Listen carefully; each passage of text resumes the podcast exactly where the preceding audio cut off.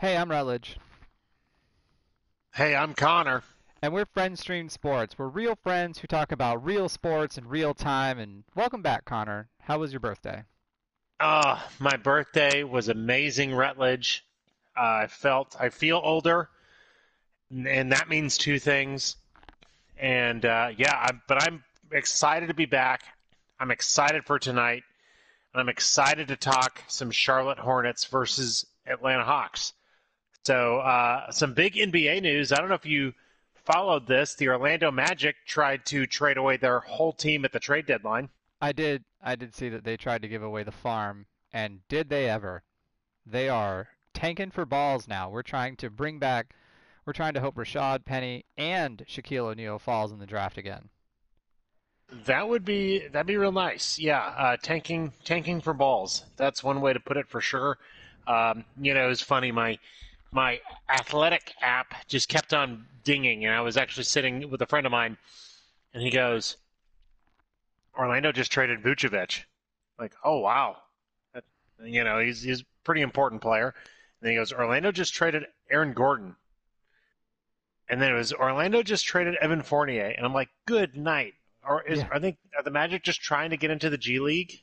They're just my notions of going and driving down to go to an an an Orlando game have now have now shrunk. But as we had discussed, I wasn't surprised because you and I both said they had a lot of injuries. They didn't have the roster room. They were really pinned in a corner. So I see this as a good decision for them because they didn't have much that they were going to be able to do. Oh, that's you know that's true, especially this season. Uh, you know, with some of their key injuries, um, I was kind of hoping Orlando would trade Fournier. I don't think he is necessarily uh, all that, you know, all that good of a player. Like he can't be a starting shooting guard on a, you know, a deep playoff run kind of team. That that's just kind of my opinion. But Yeah. I mean, you're right. It was a so big blow off move. So, it, it, but speaking of, and watch this transition here. Speaking of all the dust that is going to be happening this week, Rutledge, uh, there's some dust that's going to be happening on the NASCAR track, is there not? Yeah, Monday. Um, Monday was the Bristol race. So Monday was the Bristol dirt race, as we talked about.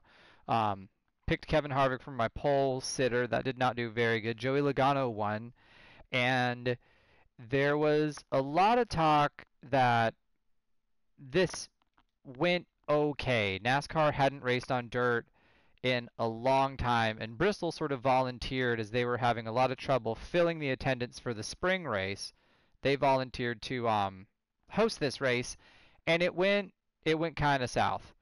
So one of the problems that NASCAR had to justify through the weekend is they were having a lot of tire erosion issues that the tires wouldn't hold up, and um, I don't know if you know this, Connor. I used to race cars as a kid. I know you. We talk about you played football all the time, but that was my sort of expertise sport was driving my own race car around the track. So I took a lot That's of notes away from this whole experience. Were, were you, did you like drive the Hudson Hornet car?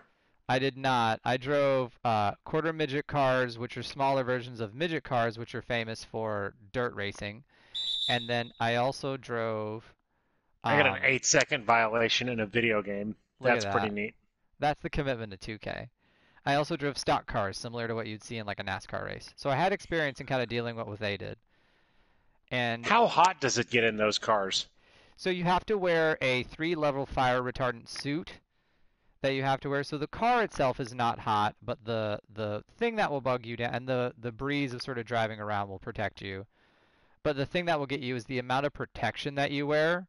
You get really hot as a kid. Um, for NASCAR, if you ever watch it on TV, they have this big tube coming out of the middle of like the middle of their helmet down, and it's basically just like a ventilator fan blowing air into them. Because when you do 500 miles or 400 miles on a mile and a half track, that's a lot on your body. I always remember um, as I was racing, the feeling of relief you have as the checkered flag flies and just kind of the adrenaline and the G forces just turn off because you got to slow down.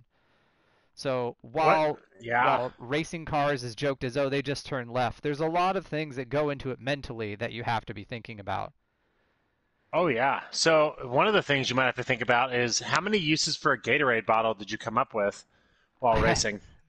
None, but going to the bathroom before a race was a really big deal because once you got in there, it was uh there was no turning it off. So definitely race day was a thought of what am I eating, when am I eating. Um, yeah, I've had a couple race sides cheeseburgers and all that, but you definitely are going to have something that's going to sit in your stomach and not bother you.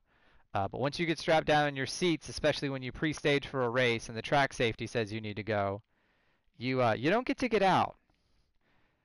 Oh, Clint and Capela uh, just Clint Capela no. just took that ball out. Speaking of getting out, So, um, here's the sort of things of why, from my racing experience, why I think that the dirt race didn't look as successful, and why they're Mhm. sort of hesitating on. I don't. There hasn't been word that NASCAR is hesitating to do it again, but one of the big problems they had was tire erosion problems, and there's a couple different instances where some drivers had issues where their tires blew, especially their right rears, because of the weight and because of the special dirt tire they had to use in order to be able to competitively have grip for if you don't know, if you race on a dirt track, you have to turn, you turn the car left, but then you basically have to, through the entire corner, turn the car right in order to prevent it from spinning around. And you can't take off too fast, and it's it's pretty intense about the control you have to have.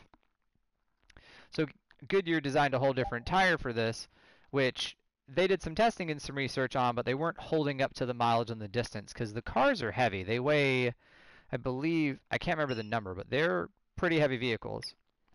Here's the other thing which I saw in practice, and um, driver Kyle Busch did something very interesting. If you're a race car driver, you would have seen this. During practice, everyone runs in the same line because that's where the grip is.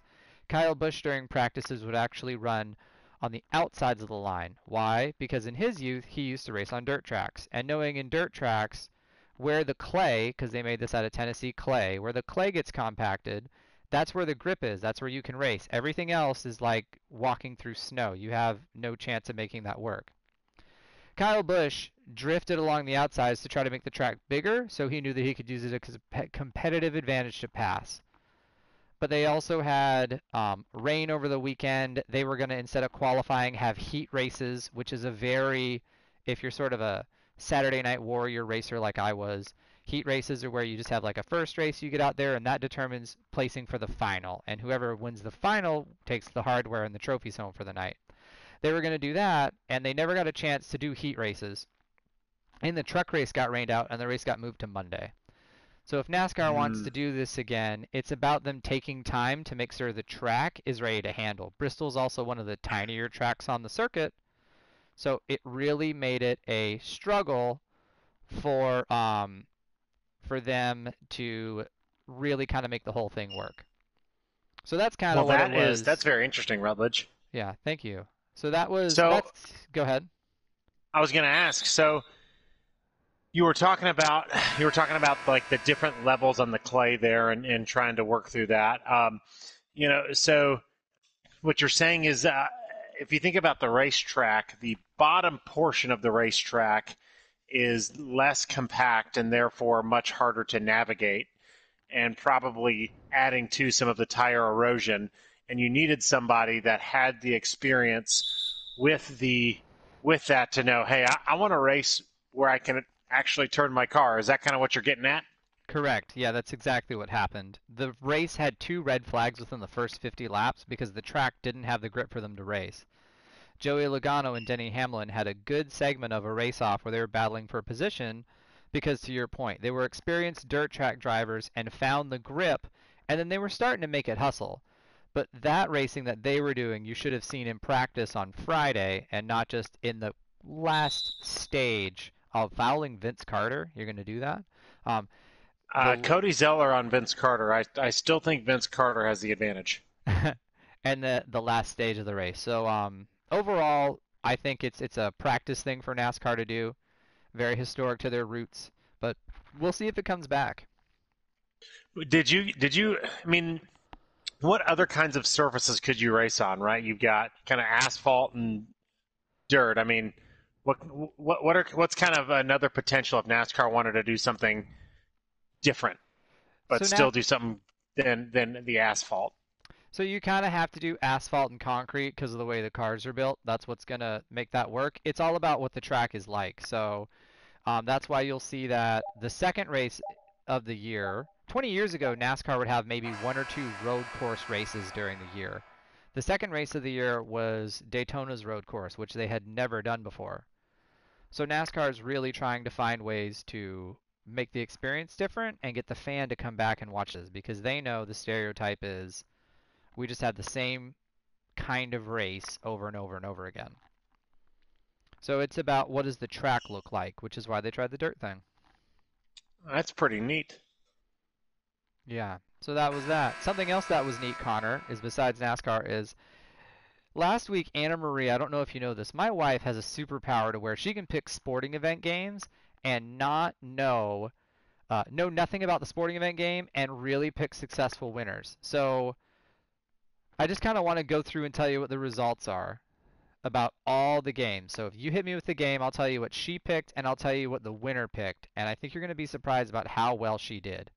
You talking uh, The on, Sweet on the March Madness side of Yeah. in that Sweet 16 round? On the Sweet 16. Yeah. So uh, Michigan, Florida State. Michigan, Florida State, Anna Marie. She picked Florida State on this one. She got kind of cocky, and we know that Michigan won. Oh yes. All right. Next up, that was the UCLA Alabama game. Uh, Anna Marie went a little cocky on this. She went Bama because she loves the South, so lost that. But Roll keep- Tide. That's all right though. Um, next, we have Gonzaga Creighton.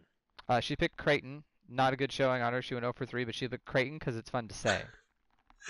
You know that's good to know, and I am glad that uh, we're we're here. What about USC Oregon? Uh, she picked Oregon because she liked the word the Ducks. Got it, got it. So 0 for 4 so far. That's all right though. If not 0 for knowing anything, you know. What Yeah. about Baylor Villanova? Picked Baylor because that's where she, one of the places she applied to college. I appreciate she didn't go there. That hey, I almost went to Baylor. I don't know if you knew that. No, I didn't know that.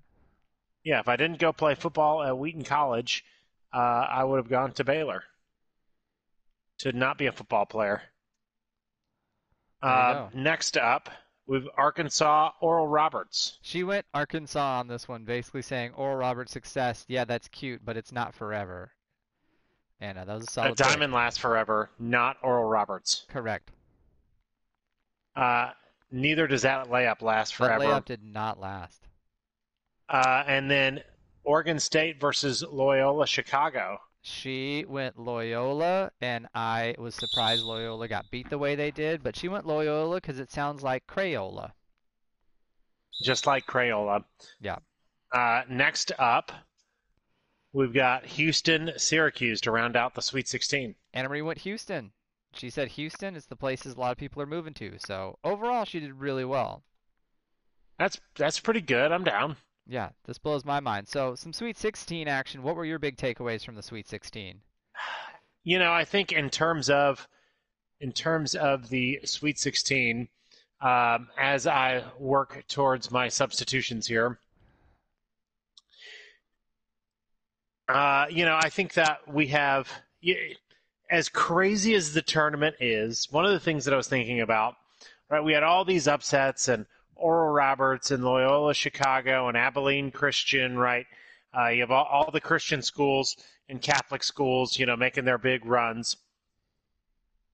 What do we have here? Who who advanced? Michigan advanced. You had one seed Gonzaga, which is like the team to uh, the team that everyone is picking against the field. They haven't had a very tough game yet. Baylor keeps winning. Uh, and then Houston, who was kind of the number three team that ESPN did with some of their rankings. So, in terms of the Sweet 16, and, and as you know, just kind of my initial thoughts were, huh, yet again, as kind of quote crazy as this all seems, we have a chance to have the number one and number two teams play for the national title. Everyone, everyone's kind of said Baylor and Gonzaga all along are the number one and number two teams. Uh, Gonzaga's got like all 60 year seniors because it was a bunch of you know returning players because they got.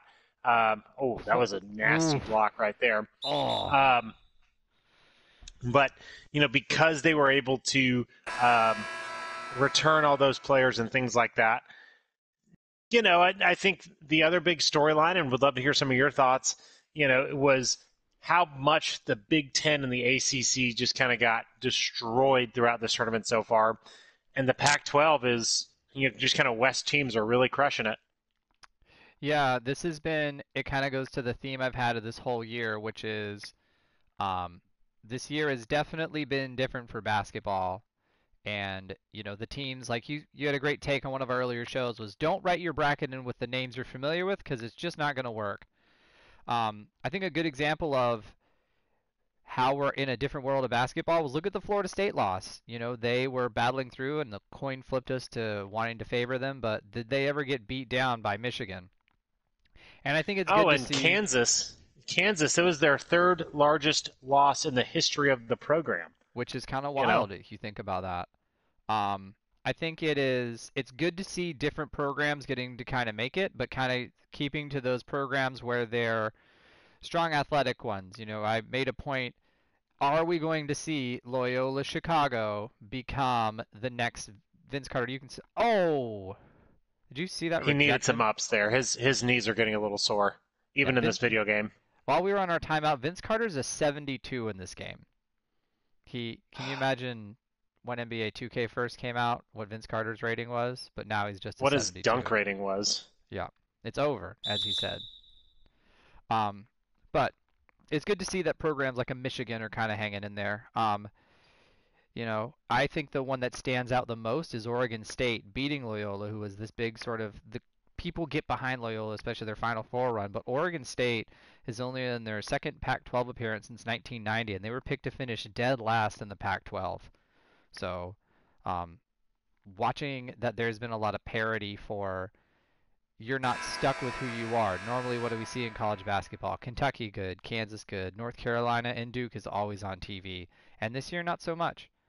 So um, the West Coast teams, USC, as an update, live score update right now. USC is currently losing 49 to 30 to Gonzaga. So as much as we have all these different teams doing all this different stuff, has I you said it in the last segment, has anyone played anyone really good? You know, Alabama and their success, Florida State and their success, their conferences were horrible this year. Um, yeah, their made it- conferences for sure got got uh you know uh definitely exposed here in the tournament. Yep. Here we go, trying to trying to make uh, trying to make a little run at you here, Rutledge. Um, but yeah, no, I think yeah, it's interesting you you bring that up, right? And the other piece to remember is you have teams like you know not just like uh, Duke and Kentucky that didn't even make the tournament. That was a nice dunk. That was really nice. Uh, but UCLA, you know, making this great run as an 11 seed, right? Pa- power that you know, has never been a power really as long as I've been alive. Uh, but you know, that's pretty sweet to have UCLA in the Elite Eight because when you think college basketball blue blood, in a lot of ways, you know, a down UCLA slump time would be like when if Alabama ever goes on a slump ever again. That's that's what it'll feel like because of the dominance that they had. So um, definitely exciting to see how, how this March Madness tournament will uh, finish out. I think uh, I know we're going to chat a little bit more, but I think uh, you know the right side of the bracket, as that Final Four matchup's already set. I really think that we're going to see a lot of fun matchups here uh, as this tournament finishes out, and really.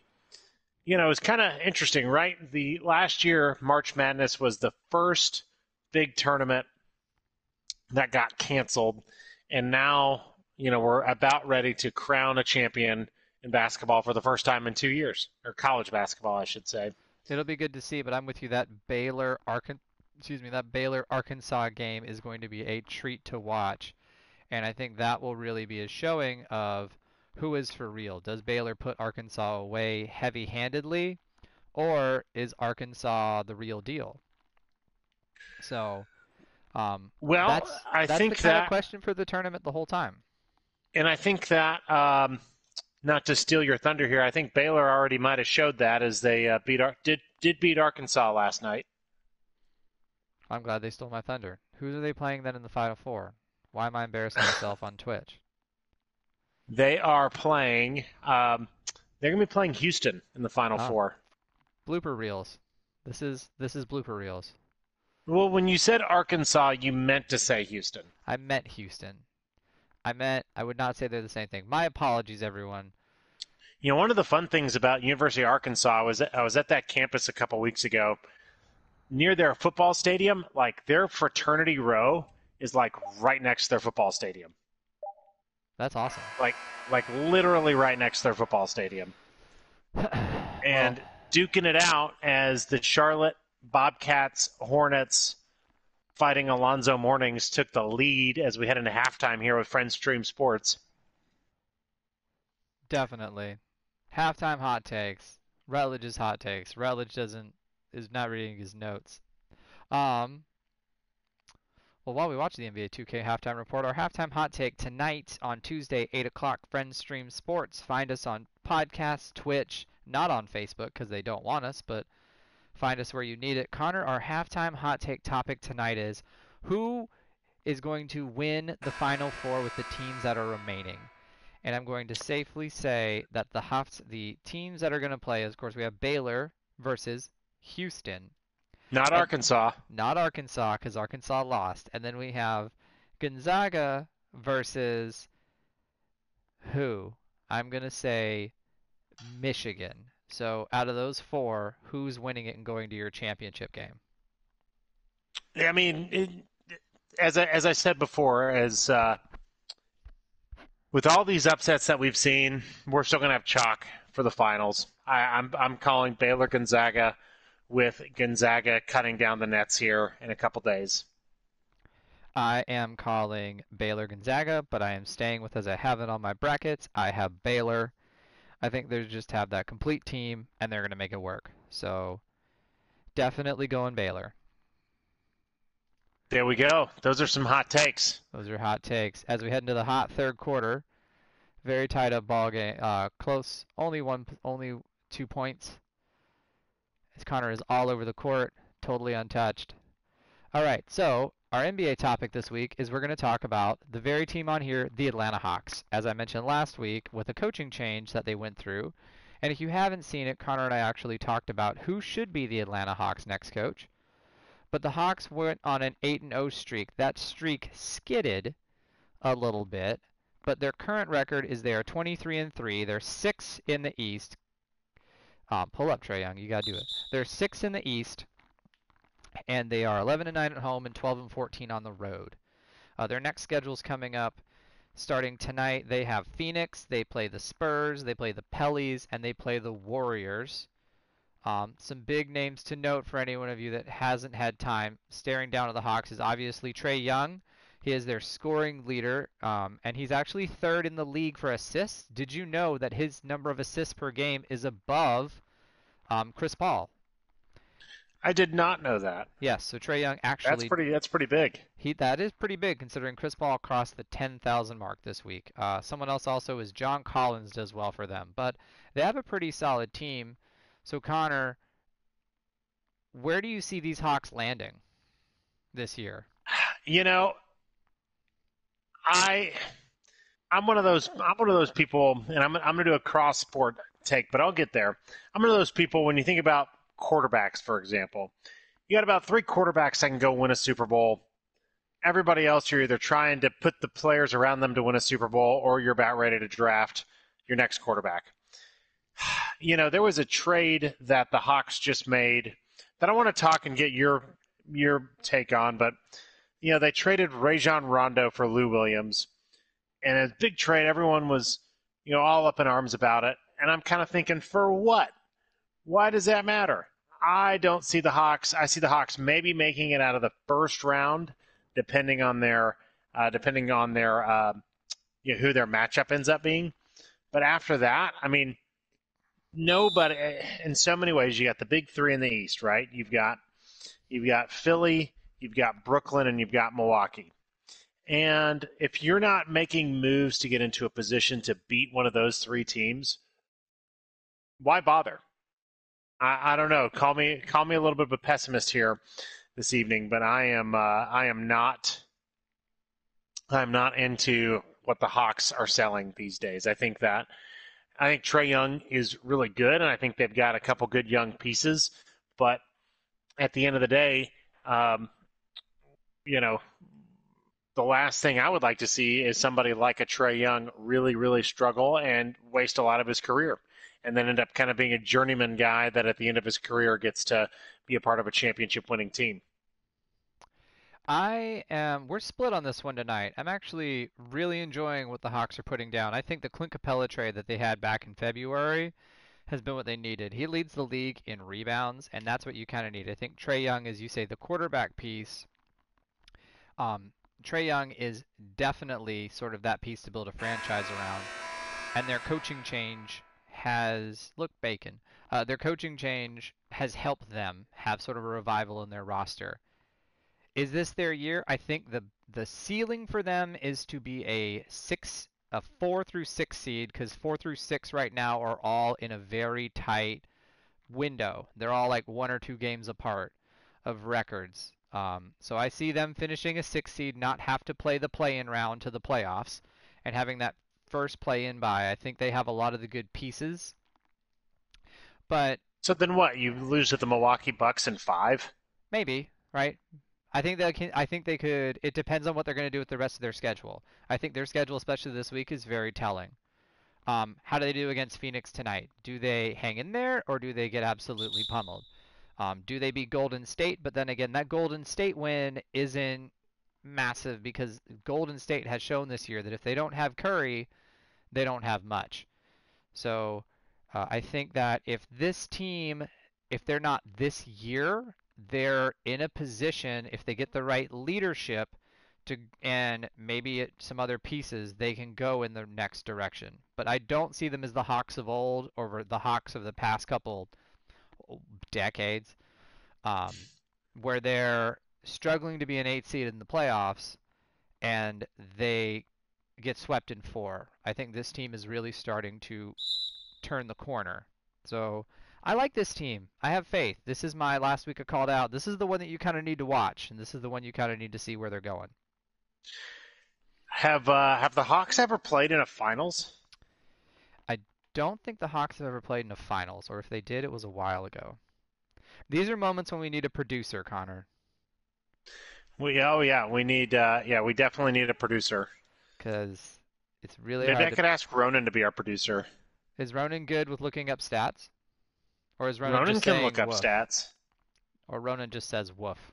I mean, he, Ronan has a hard time to communicate the stats, but he can at least look them up. Ronan used to try to sabotage the show, and he tried to eat your headset.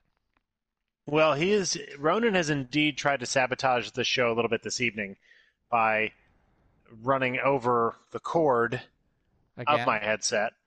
Oh, but, bro. Um, you know, it, it, producer Ronan really just trying to keep us on our toes here. So, um, no, I don't know. I think it's kind of like in the West, right? If that move where the Hawks traded Rondo for Lou Williams, you know, I think made a lot more sense for the Clippers and for the Hawks. Um, you know, I think trying to and and the one speaking of needing a producer, the one thing I don't know off the top of my head is you know, is is it a situation where they're just trying to get some salary dump or get a couple pieces for another for another big trade, right? You know, speaking of Milwaukee, maybe a guy like a Giannis would want to come to Atlanta and team up with a guy like Trae Young. You know, I think I think there's a variety of things to think about, and I, because I mean Atlanta is Atlanta gets talked about so many times like this also ran sports market, and Atlanta is the number one sports market, you know, in the southeast. There are so many. It's like the state of Alabama's professional teams are the Atlanta teams, you know. So I think that I think that the I, I would love to see long term and kind of be in that room long term with what the Hawks were thinking as they are understanding that Trae Young is a generational type talent could be a generational type talent, and they got to really make this happen because uh, they don't want to lose some peak years of a generational talent or have him leave early. Right. So let's switch gears here. I have the NBA standings in front of me, and here's the way the East is shaking down, where there are a lot of teams that have similar records, and this is either they have a 23 win. They basically have 23 wins, and these are the teams with those records in the East. Starting with fourth seed is Charlotte, then New York, then Atlanta, then Boston, then Miami, and Indiana is 21 and 24. So out of all of those teams, I feel comfortable in saying I see Atlanta finishing above all those teams in the standings. They were in fourth last week, so this whole part of the East from four through eight is dicey, and Miami has shown that they have just bubble hangover. They left their gumption in Disney World. Then they've had a lot of stuff go sideways for them depth wise. But out of all those teams where it's four through eight have similar records, where do you put the Hawks finishing? Let's see, Hawks versus Knicks. Uh, I'd I'd put the Hawks over the Knicks. Right. Hawks over four through six. So we're looking. So the Celtics are not in that list. The Celtics are. They're the seven seed. They're one seed below. Um, they're one seed below Atlanta. I think that the Celtics really could turn it around uh, because some of the depth that they added. They, you know, I mentioned Evan Fournier. It was not a uh, a starter on a good team. Evan Fournier could sure as heck come off the bench and make a really big time impact, along with Tatum uh, and Jaylen Brown. And they have, you know, Celtics will have Kemba Walker coming back uh, from injury. I could see the Celtics making a run. Um, you know, and I kind of put this game right here, a Charlotte Atlanta at a push. But I, I would say for sure uh, they're above the Knicks. Okay, so you would have the Knicks as the four seed, then the Hawks as the five seed, and then you would say I'd, I'd Charlotte. Have, I'd have Boston at four. I, we'll go Boston at Boston, Hawks, uh, Charlotte, and then New York, uh, the Knicks. Okay, I would go. I would actually go Hawks, Charlotte, then the Knicks, and then I would go. I put Miami over Boston, and then have um, Boston sit at eight based on what Ooh. we've seen out of everyone this year. I think that Boston is really sort of, you know, we said it, Brad Stevens, it was one of our preseason things. Brad Stevens has really kind of been giving away the farm. And when is that not going to work? He's doing the Bill O'Brien experiment, but in basketball. And it seems like it's catching up to him a little bit, at least this year, as they sit at 23 and 24, um, 3 and 5 in their division. That we need to, yeah. So we'll, it'll be interesting to see Rutledge. How do you think the uh, this next week for the Hawks is gonna is gonna end up? Uh, I see them with their schedule. Remember, their schedule is Phoenix, Spurs, Pellies, and Warriors. I can see them going out of four games, three and one with a loss to Phoenix. Ooh, one and three. Heard it here first. Hot takes. Oof. Actually, no, I take that back. Two and two. I think I think they're going to beat the. Uh, I think they can beat the Pellies. Uh, Spurs are pretty good, and I've become more and more of a Suns fan as this season has progressed. I think I think the Suns can uh, really heat it up out west. Yeah, I don't think they have. I think the Suns. Hot take on my side. I think the Suns are going to be the team to beat in the West when we go to the playoffs. They'll even knock down the Jazz. That would be uh, that would Which be the good. Suns, the Suns sit second in the West right now. So That- yeah, for sure. So you know we'll. Uh, you know, we will be enjoying as this season progresses. That's for sure. as seasons progress and as we're hopping into progressing seasons, uh, it's time to hop into soccer time, Connor. The MLS released their schedule, and their season is starting April 16th, uh, with plans on ending November 7th, and then they will have the playoffs coming for uh, starting November 19th. So, how are you feeling geared up for some MLS soccer? I am very excited for MLS. Uh, I, it is very sad to have yet another American star. In, in terms of MLS, it's very sad to have yet another American star leave the league as we get to wave goodbye to Jordan Morris, and I get to wave goodbye to that pass. Uh, Jordan Morris, of course, left the Seattle Sounders, went to the uh, went to Swansea City in the championship. Another player that is playing uh, over in England from MLS, Daryl Dike of our beloved Orlando City Lions. Um, no, I think you know one of the really fun things that I have come to really like about MLS is I always say, you know, it's it's not like the best quality league, right? Like you can be a fan of MLS and say that, but there's always a ton of parity. You never really, I mean, you never really know who's going to be good, who's going to not be so good at the beginning of the season. There's a ton of travel, uh, you know, a lot of a lot of things to go on there. So very excited. i am working on my Orlando City takes. I'm excited to bust those out as our conversation continues and as the season continues. But uh, yeah, how, how are you feeling, Rutledge, about this uh, this summer heating up soccer wise? I am. I'm not excited to be sitting at Orlando City games in July because those have oh, been, they'll be at night. They'll be eight o'clock games. They they need to be because there's been a couple nooners where even just watching it on TV, the seats hurt you. They just look so hot. Those purple seats absorb all the sun.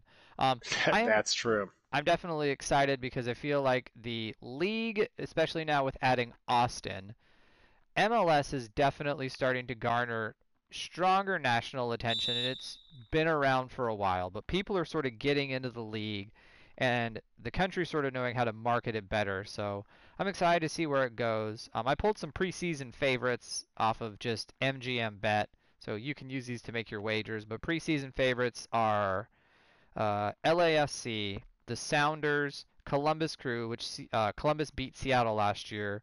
NYCFC, and then tied for fifth is Philly and Toronto. So that's um that's a daunting east side of the conference with a lot of favorites. It'll be definitely yeah big. no I yeah I think yeah uh, Philly Philly is always a very interesting team in my opinion because it just is an organization. They never make the big splashes, right? You, you always can tell the flavor of some of those organizations you know, the biggest splashes Philly will make will be U.S. men's national team players, uh, you know, or or younger players um, on their roster. But they're they're always they're always pretty solid, right? Um, you know, NYCFC uh, would be interesting to see how they respond. I think both teams from New York are always a fun follow. Uh, just not only just kind of their culture and their flavor, things like that. I was really sad to see not hear you say Orlando. Sadly, Orlando, Orlando, I believe, is the number six favorite. So they're favored in the top 10 of bets for a championship, and they've been doing a lot of big moves and bringing over a lot of players. Um, of course, you don't know the Orlando City coach actually used to coach. He was in, help me, Connor, I blanked. He was in Houston. He was in Dallas. Oh, he was, in he was Dallas. the old FC Dallas coach. He was in Dallas when they made their run and when they started really become a big deal. So we, as a faithful, are very excited. Um, when you say Orlando, the first team I like to think of is Atlanta.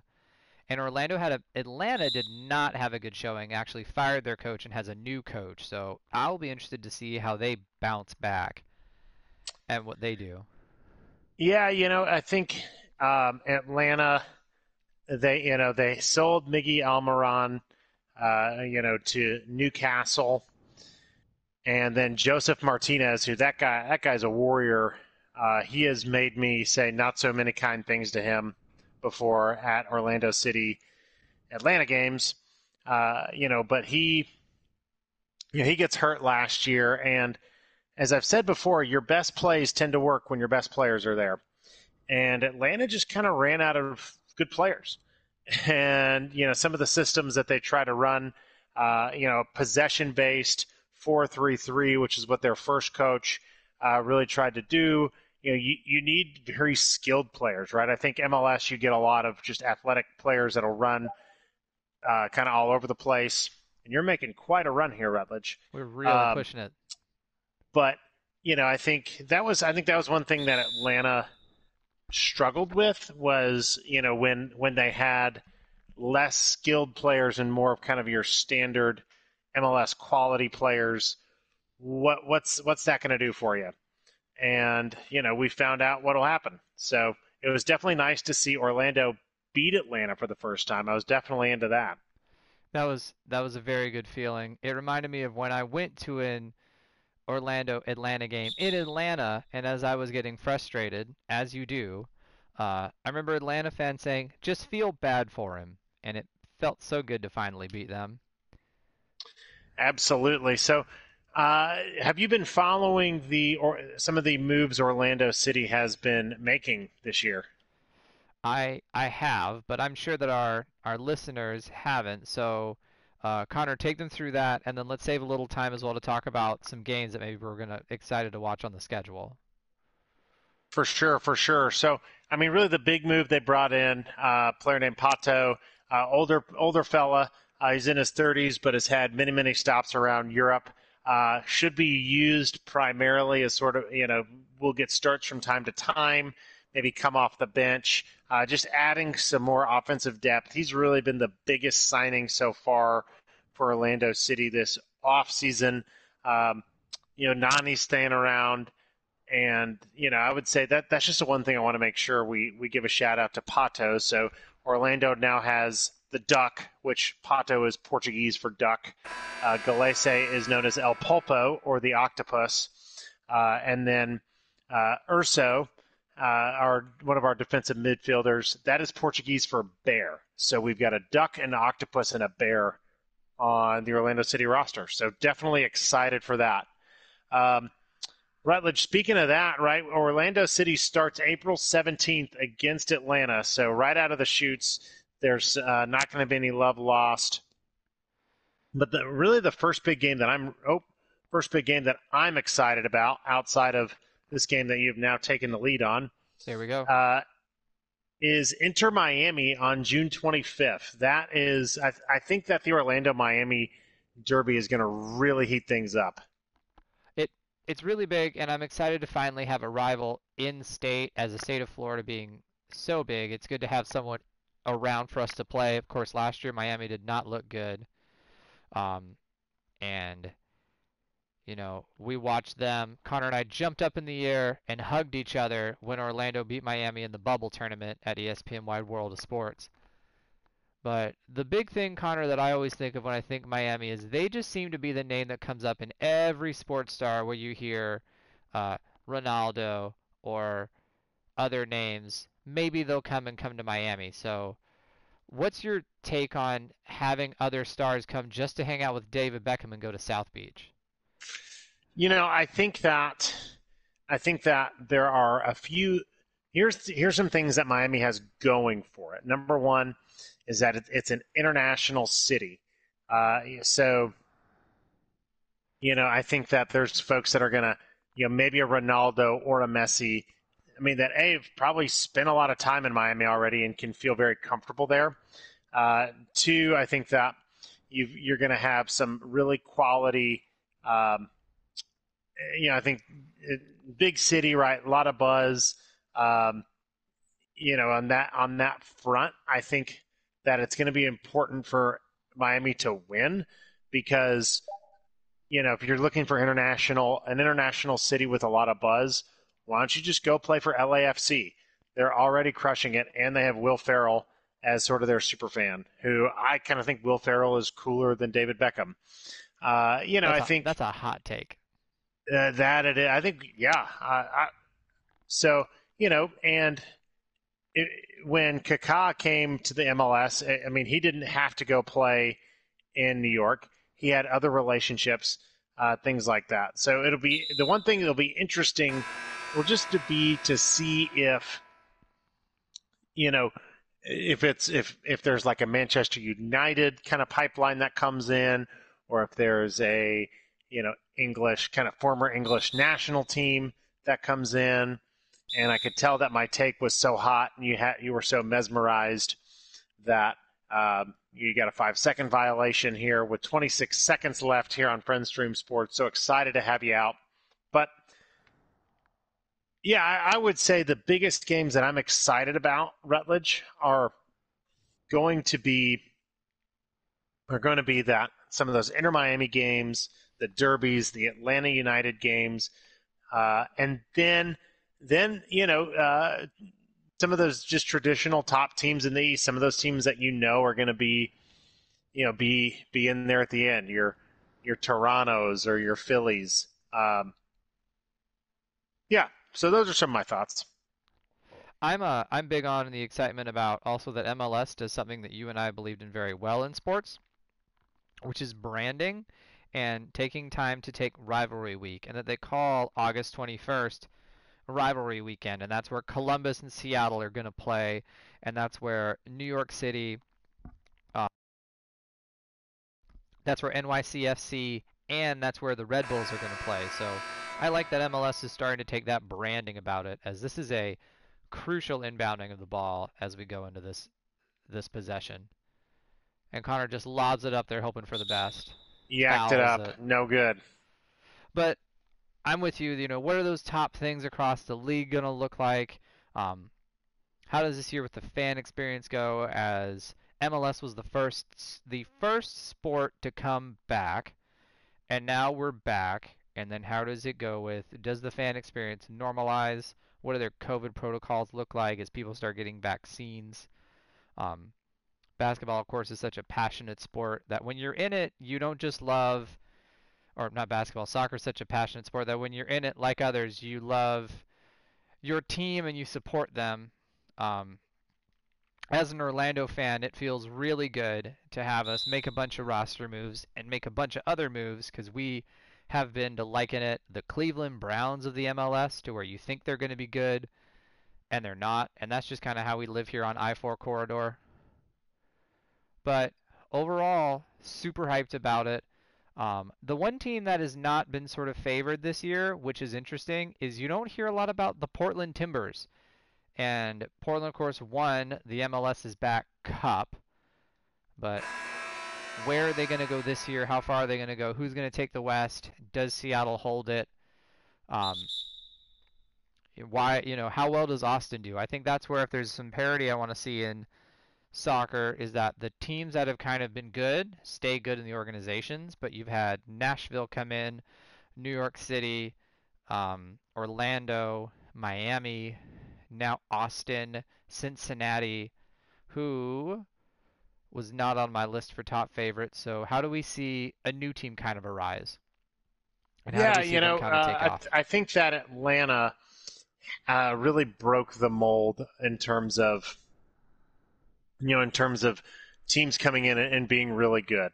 Uh, Orlando, we were hoping, obviously, for Orlando, uh, you know, for that to be the case, but you know, we we obviously didn't get to see that, and I think that uh, Austin. I mean, Austin will probably struggle.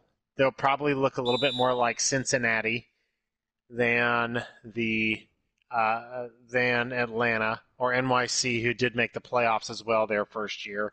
You know, I think it's difficult. The the big thing, Rutledge, and I remember uh, one of the things that you always like to talk about is you know the the quote Madden rule doesn't work all the time, right? You're you're uh, just putting all the big players in at the same time. That that's not that's not a thing. So as we finish out this game here, and I'm fighting till the very end because I'm a fighter, Rutledge. A- you are uh, you are fouling as much as you possibly can. Got to, got to, got to. And with Trae Young on the line, we'll see. He's got a little bald spot.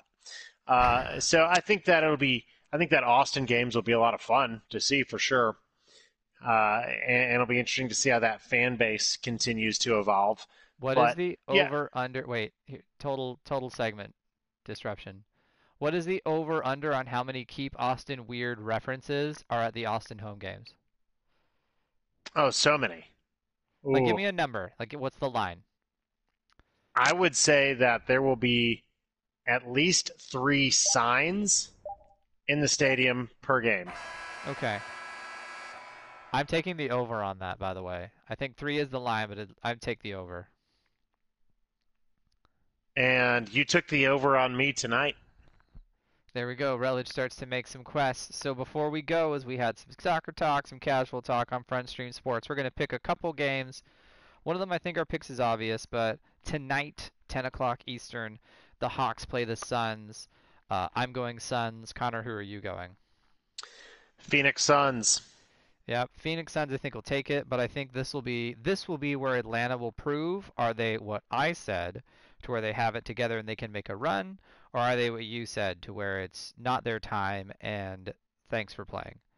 Um, then the other game this week, tomorrow night, 10 o'clock Eastern, the Milwaukee Bucks play the Los Angeles Lakers, but keep in mind there is no AD and no LeBron James. Ooh, I'm going. I'm going Milwaukee Bucks in that one. No AD, no LeBron.